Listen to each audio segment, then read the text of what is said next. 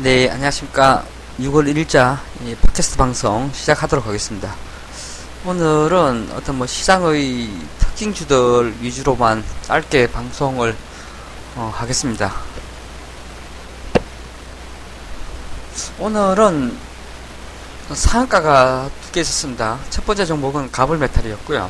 두 번째 종목이 이제 미투온이라는 종목도 좀 있는데요. 우선 좀 살펴보도록 하겠습니다.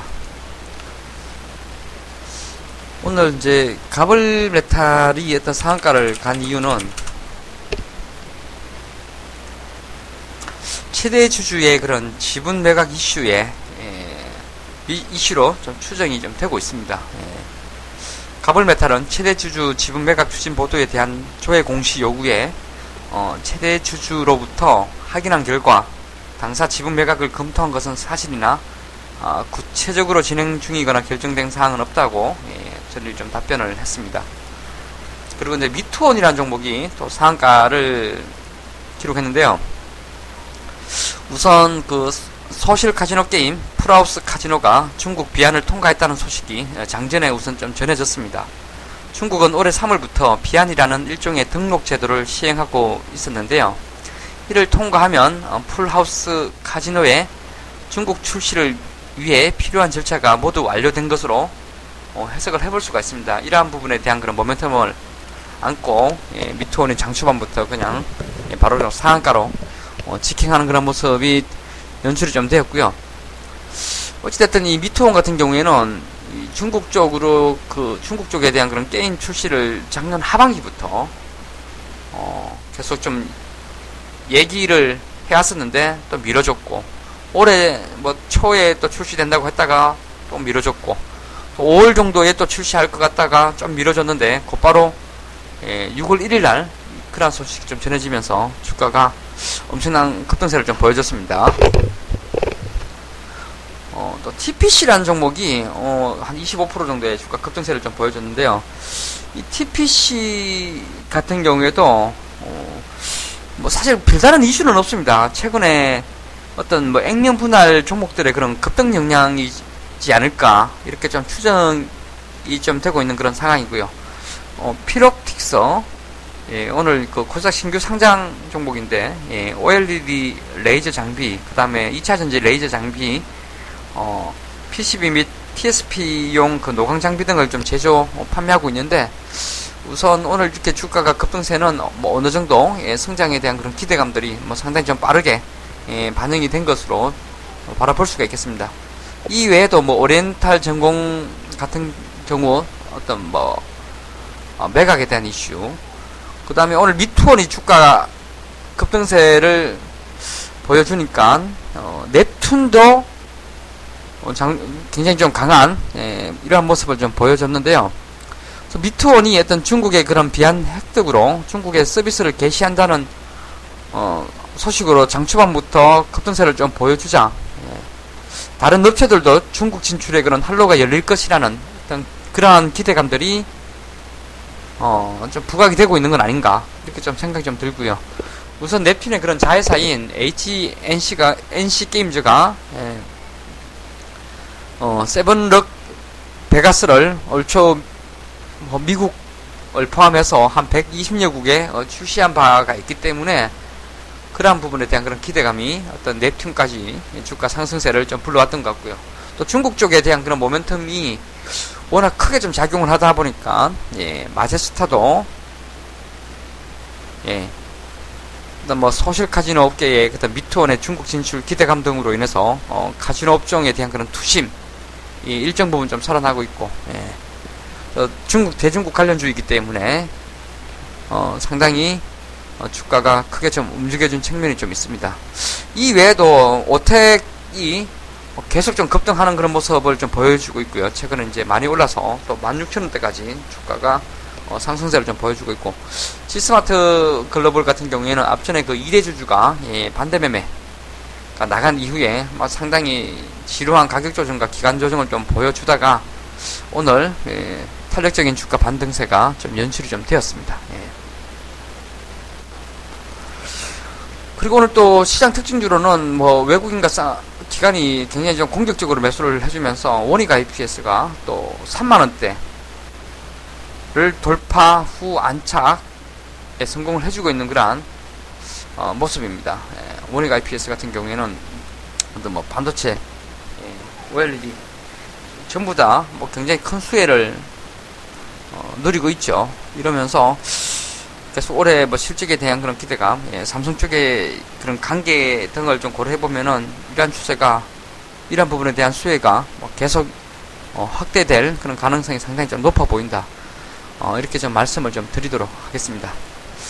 오늘 뭐 시장의 특징주들 한번 좀 살펴봤고요. 기관 투자자들 코스닥 시장에서는, 예, 오늘 그 CJ오쇼핑을 가장 크게 좀 매수를 해줬네요. 예, CJ오쇼핑 외국인 기관 뭐 쌍끌이 매수가 좀 들어와주고 있는 그런 상황이고요. CJ오쇼핑은 최근 어떤 뭐 지루한 그런 박스권 안에서의 등락을 좀 나타내주고 있는 모습이네요.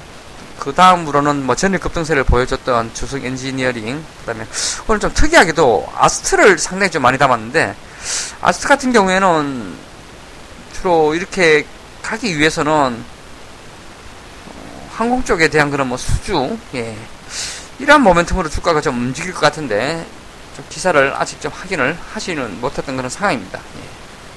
예, 예, 이 외에도 원익IPS, 덕산 네오룩스 이런 종목군들이 계속 신고가를 좀 기록을 해주고 있고요. 또 유닛 테스트가 전일 장 마감하고 저녁에 그 버닝 테스트 관련해가지고 상당히 긍정적인, 예, 기사가 좀 따라와줬는데요. 그러면서 오늘 또 단기 신고가 랠리에 좀 동참을 해주고 있는 그런 상황입니다.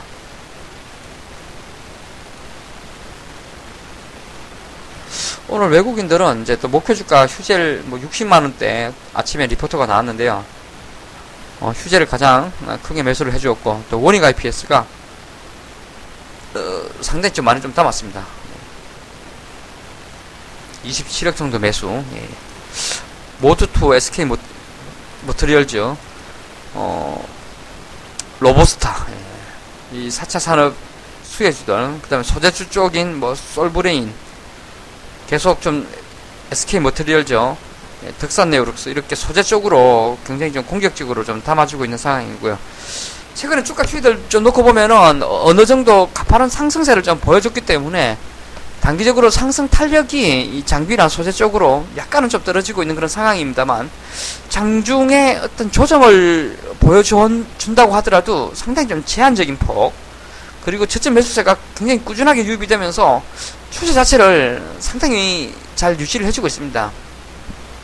그리고 앞전에 제가 이제 올해는 여행주에 대한 긍정적인 코멘트를 좀 말씀드렸고, 그 다음에 이제 항공주를 무조건 좀 편입을 해 두시는 게 참 좋을 것 같다라는 언급을 좀 했었는데, 최근에 어떤 TA 한번 보시면은, TA홀딩스 진짜 어마무시한 주가 급등세가 계속 좀 따라와주고 있습니다. 예.